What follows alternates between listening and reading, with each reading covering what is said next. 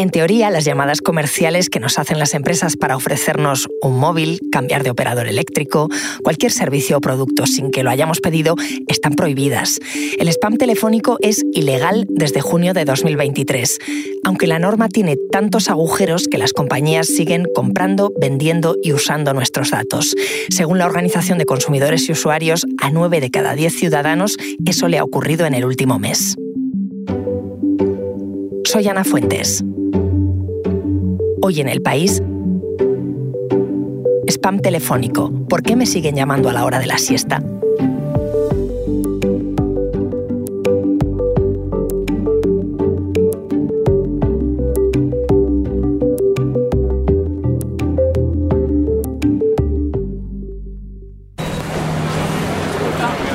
Recordáis la última vez que os llamaron para intentar venderos algo por teléfono? Ahora, la última, la última no. Pues yo sí, hoy. Ah, hoy cuando me estaba echando la siesta. ¿Y qué, qué te querían vender? Ah, no sé, era algo de mejora del teléfono, no quería mejorar, la he, col- he colgado. Digo, no, no, perdona, no me interesa. ¿Y tú? Pues es verdad que he tenido una llamada y entonces me pasa muchas veces que llaman y luego cuelgan. Y aunque no me despierten, a lo mejor estoy haciendo cualquier cosa. Es, me llaman, voy a ese y luego no es algo que yo en ese momento quiera ni le estoy buscando. Entonces no. Eh, pues los de los de Naturgy y todas estas las comercializadoras de electricidad y gas para que te cambies a otra oferta. Es lo que más me están llamando últimamente. Nosotros pagamos un servicio para que no nos entren llamadas Ah, sí. y aún así siempre entran. Ah, no sabía, un Sí, servicio con... Telefónica tiene un servicio para, ¿sabes? Pero que no servicios de publicidad, pero no. Que no hay manera, ni con No hay esas, manera, ¿no? ni con esas. esta mañana, ¿Y qué, qué te querían vender? placas solares. Placas solares. Esta no la había escuchado yo. Eso les dije que no me interesaba y colgué. Para hablar de todo esto he llamado a mi compañero de economía, Ramón Muñoz. Hola, Ramón. Hola, ¿qué tal, Ana? ¿Cómo estás? Oye, ¿tú recuerdas la última llamada que te hicieron para intentar venderte algo? ¿Una compañía telefónica, de luz, un seguro? Sí, pues fue la semana pasada. Además, yo tengo, como creo que, como tú y como mucha gente, tengo mucho cuidado en no coger las llamadas que no tengo en agenda. Pero en este caso se me coló una llamada de la compañía de luz porque estaba esperando un paquete y se me coló una de una compañía de luz que se supone que era mi compañía de luz, pero en realidad era una suplantadora, una comercializadora que utilizaba el nombre de mi compañía de luz para intentar venderme la comercializadora. Me ha pasado a mí también muchas veces. Tengo por aquí los datos eh, de la OCU, de la Organización de Consumidores y Usuarios, que dicen que 9 de cada 10 ciudadanos están como nosotros, que han recibido en el último mes al menos una llamada comercial. Todo esto de las llamadas de publicidad, ¿cómo se regula? Pues para empezar me parece muy optimista los de la OCU porque yo he recibido bastante más de al menos una. Yo he recibido muchas, lo que pasa es que las para el anti-spam de mi teléfono.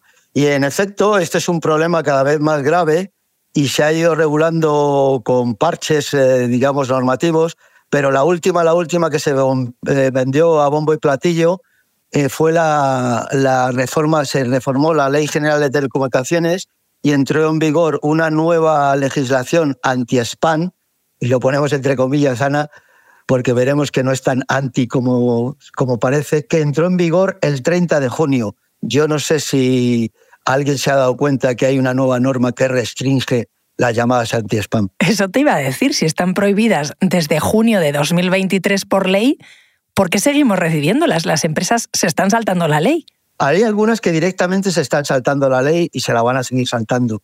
Pero lo curioso es que la mayor parte de ellas no se las saltan estrictamente, sino que eh, se, digámoslo así, eh, eh, han encontrado recovecos, lo que llaman lagunas legales en la ley, para poder seguir haciendo llamadas. La laguna más fundamental es que esta ley permite que se hagan llamadas con, entre comillas, interés legítimo. ¿Qué es el interés legítimo? Pues ahí está el truco, que todas las empresas con mucha manga ancha piensan que sus llamadas responden a eso del interés legítimo. Entonces, si lo del interés legítimo es algo tan difuso, que no está claro, que se puede aprovechar como un coladero, ¿qué dice la Agencia de Protección de Datos?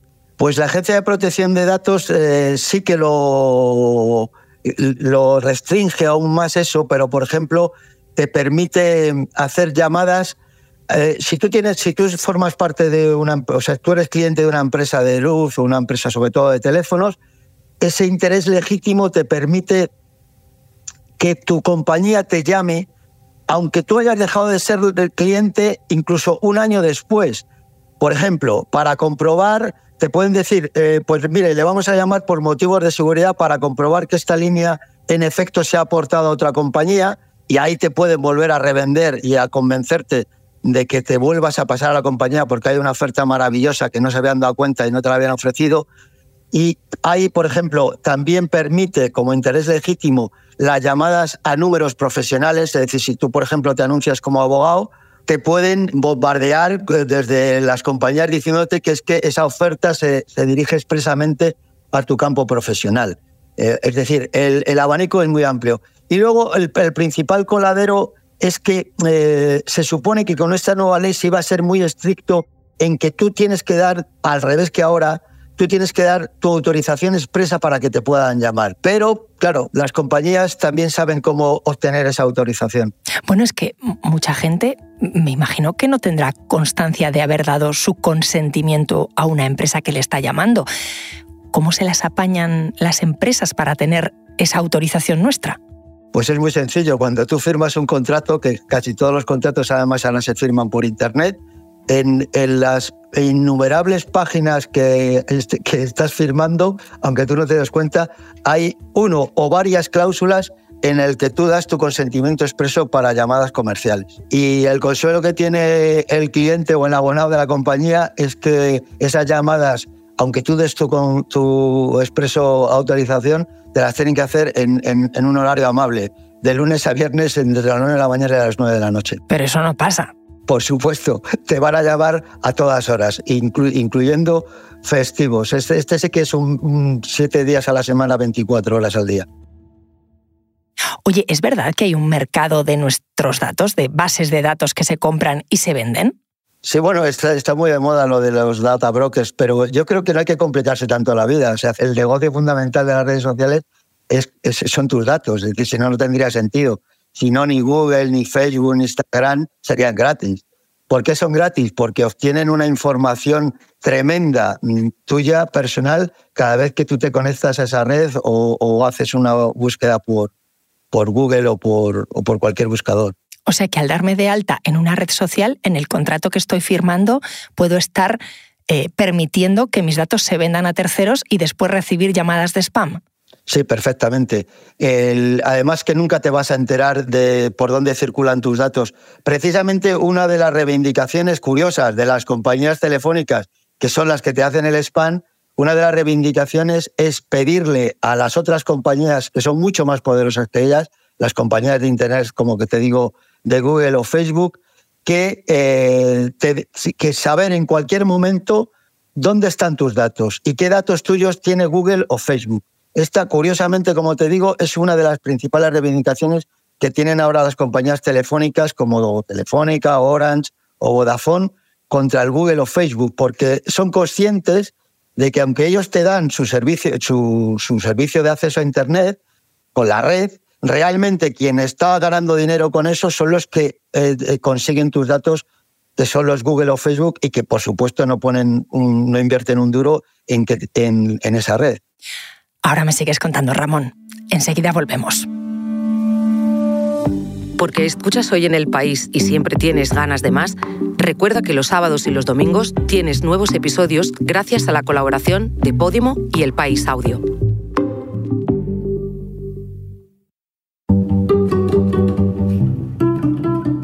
Estábamos hablando de cómo las empresas consiguen nuestra autorización para llamarnos y ofrecernos productos o servicios a veces a horas intempestivas. Si yo me conecto al wifi público de una cafetería, por ejemplo, ¿qué estoy aceptando exactamente? Pues en realidad no lo sabes, pero eh, como muy bien eh, habrá comprobado todo el mundo, incluso cuando vas a un aeropuerto, eh, generalmente tu propio teléfono te alerta de que esa es una red y que, y que no es segura. O sea, cuando tú te conectas a, una red pública, de una cafetería, incluso te digo, de algo, no digamos que público, pero con, sistemas de ciberseguridad como un aeropuerto internacional, tú estás corriendo un riesgo y ya te alerta el propio teléfono. La respuesta de qué se hacen con tus datos Pues no se sabe, pero mm, lo que sí se sabe es que nada es gratis. Y si tú tienes una conexión en una cafetería o un aeropuerto, por algo será. Hay algunos que sí, que en efecto, aunque tú no te das cuenta, por ejemplo, en todos los hoteles, cuando tú te conectas a, la red gratuita del hotel, tú estás firmando un acuerdo que si pinchas en el asterisco verás que lo pone así, en el que tú cedes tus, tus datos de, navegación. Por ejemplo, si tú en ese momento buscas un restaurante, eh, ellos van a saber qué tipo de búsqueda estás haciendo y a qué tipo de restaurante estás buscando. La ley eh, de la que me hablabas antes, de junio de 2023, la ley anti-spam, es para los teléfonos, los números que nos llaman desde España, pero también recibimos llamadas desde el extranjero. Sí, no solo también, sino que fundamentalmente recibimos llamadas del extranjero. Como ocurre en el tema de, la fabricación de ropa, es mucho más barato los call centers del extranjero que, que los españoles. Y de hecho han desaparecido la mayor parte de las empresas de telemarketing, están radicadas en el extranjero. ¿Qué ocurre y cuál es la principal decepción de esta ley? Pues que tú eh, eh, no, no actúa la administración de oficio, es decir, para tú, eh, si a ti te llegan 27 llamadas de un mismo número, tú tienes que denunciar ese caso a la Agencia Española de Protección de Datos. Y evidentemente no te puedes pasar la vida eh, denunciando a empresas eh, y primero averiguando qué empresa te está llamando y luego denunciando a la Agencia de Protección de Datos. Y una cosa muy importante y no es baladí. Es decir, tú denuncias y la agencia multa, eh, en el caso de que, de que esté incumpliendo la ley, multa a esa empresa, pero tú no recibes un duro de esa multa, con lo cual el incentivo para que tú denuncies es poco. Por si fuera poco, además, como te digo, esa legislación no rige para las empresas que no están radicadas en España. Entonces, lo que hacen es que, por ejemplo, si una compañía telefónica española, tu compañía, te está llamando a través de una empresa de call center de Colombia, pues lo que hace la Agencia de Protección de Datos es intentar relacionar esa, esa, empresa de call de Hispanoamérica con tu empresa española de telefonía para multar a tu empresa de telefonía. Pero la empresa de telefonía va a decir, puede decir, y de hecho ya hay varias sentencias que lo dicen así, que se trataba de un fraude, que han usado su nombre comercial, pero que ellos no tienen nada que ver. Y es decir, meterte en un proceso así, pues yo no sé si a la mayor parte de, de los abonados de una compañía telefónica, desde luego a mí no me merece la pena perder el tiempo. En conclusión, la ley es muy bonita en su texto, pero muy poco eficaz. Ramón, me lo estás pintando muy mal. ¿Qué se puede hacer entonces para frenar esto? Pues curiosamente se puede hacer algo y no hay que hacer nada. Me explico.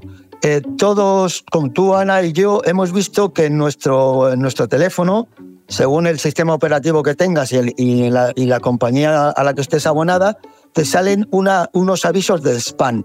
¿Qué pasa? Que ahora, por ejemplo, el sistema Android, que lo utiliza Google en la mayor parte de teléfonos, pero también el sistema iOS de Apple, tiene automáticamente unos, unas aplicaciones en tu teléfono que ya están preinstaladas. Por ejemplo, en Android hay una que se llama Truecaller, que es bastante eficaz, que detecta automáticamente el spam. Por ejemplo, una empresa que desde un teléfono se hacen todos los días 50.000 llamadas, evidentemente no es un número normal.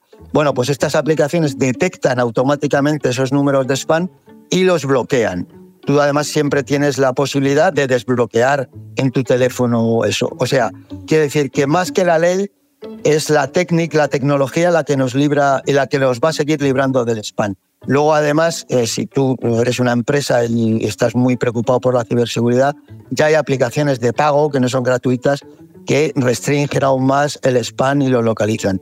Y en vez de denunciar eh, a la Agencia de Protección de Datos y, y pasarte ahí la vida denunciando, es más fácil cuando, eh, digo, por, colaboración ciudadana, por llamarlo de alguna manera, que tú y yo, Ana, cuando recibamos un teléfono y se nos cuele y nos quiera vender algo, automáticamente después de colgarles lo denunciemos como spam, porque eso ayuda a las aplicaciones y a las compañías telefónicas a, hacer las listas de teléfonos spam y de que otros usuarios se puedan ver, ver, beneficiados. Oye, a veces es que no hay ni llamada. Mm, coges el teléfono y te cuelgan. E, esas llamadas que pretenden. Sí, bueno, es cada vez más, eh, más habitual este, lo que llaman las llamadas, que es una técnica para, para sacarte el dinero. Bueno, se ha hecho muy famosa, aunque en cierta mm, parte es un, es un bulo y una leyenda urbana, porque no es tan fácil eh, eh, este truco, el de que te, llamen algo y tú por instinto dices sí, bueno, pues que se supone que con este sí te graban este sí y luego te ponen detrás una locución en la que tú aceptas con ese sí cambiarte de compañía telefónica o cambiarte de compañía de luz. Ya digo que es un poco leyenda urbana porque no es tan fácil, porque los reguladores a la hora mm, de cambiarte de compañía mm, sí que escuchan las llamadas y no basta un sí, hay que dar un, cuestionario muy profundo con tus datos bancarios, con tus datos tal, pero sí que existen esas robo, llamadas. Me surge la pregunta de qué derechos tenemos sobre nuestros propios datos una vez los cedemos en todas esas cosas que firmamos sin saber? Pues la verdad es que es muy difícil saberlo. O sea, que decir, los derechos los tienes a priori, pero una vez que tú, que tú firmas esto es, es, muy, es muy difícil saber hasta qué punto te tendrías que meter en proceso. Mira, te cuento un ejemplo de esta misma semana. Eh, la mayor parte de las web informativas eh, se han dado cuenta de que la gente no solo accede a su web de forma gratuita, sino que por la eh, y se hizo una ley en la que tú tenías que eh, eh, expresamente autorizar las llamadas cookies, es decir, los bloques de información que tú quieres que, que, que, tú autorizas o no autorizas. Como, este, como la, ya te digo, la mayor parte de los medios web, de los medios a los, a los que te informas, desde televisiones, periódicos, páginas web de información, en general se han dado cuenta de que los usuarios rechazan todas las cookies. Entonces, lo que han hecho, y esto es de esta misma semana, es llegar a un acuerdo tácito, es decir, no se han reunido y han firmado un acuerdo porque sería ilegal, pero de tú, ahora cuando entras en cualquier web, y lo puedes hacer la prueba eh, ahora mismo, te dicen, ¿quiere usted navegar con cookies y acepta todas las cookies o quiere usted pagarme por navegar aquí? Es decir, ya no te, ya no te dan Quiere decir, oficialmente tú tienes el derecho a rechazarlas, pero ya no te permiten navegar en, esa web. Es verdad, me ha pasado. Eh, ¿Qué dicen las empresas de las que estamos hablando, que hacen uso de esta técnica de llamar eh, de forma indeseada? ¿no? Por ejemplo, las operadoras de telefonía, las empresas de suministros de luz y gas. ¿Les da igual? ¿Qué opinan? Pues es muy curioso. Esto pasa como con cuando una empresa petrolera presume de ser verde, ¿no? Pues evidentemente eh, las compañías telefónicas son las principales eh, utilizadoras de estas llamadas, entre comillas, de spam. Pero claro, tampoco quieren molestar a su abonado o, a su, o, peor aún, a su futuro abonado. Le quieren convencer de que ellos son buenos y no son tan malos como la competencia.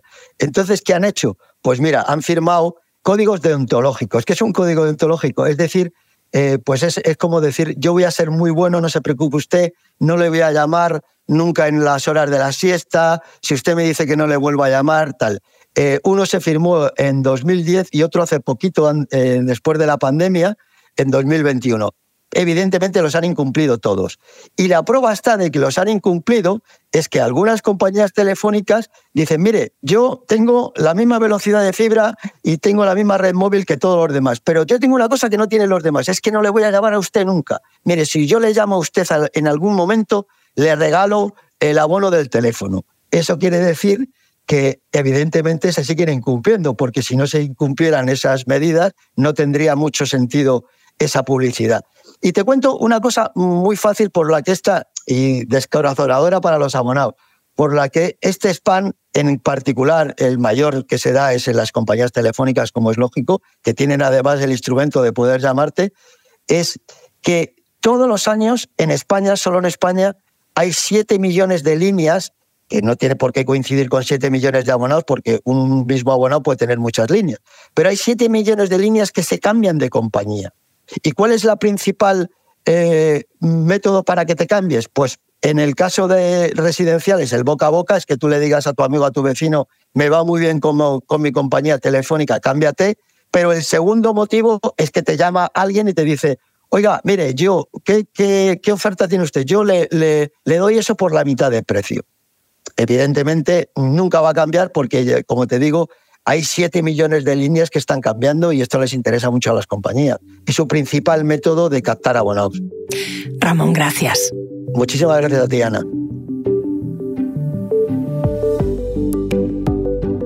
Este episodio lo ha realizado Dani Sousa. La grabación en estudio es de Nicolás Chabertidis. El diseño de sonido es de Nacho Taboada.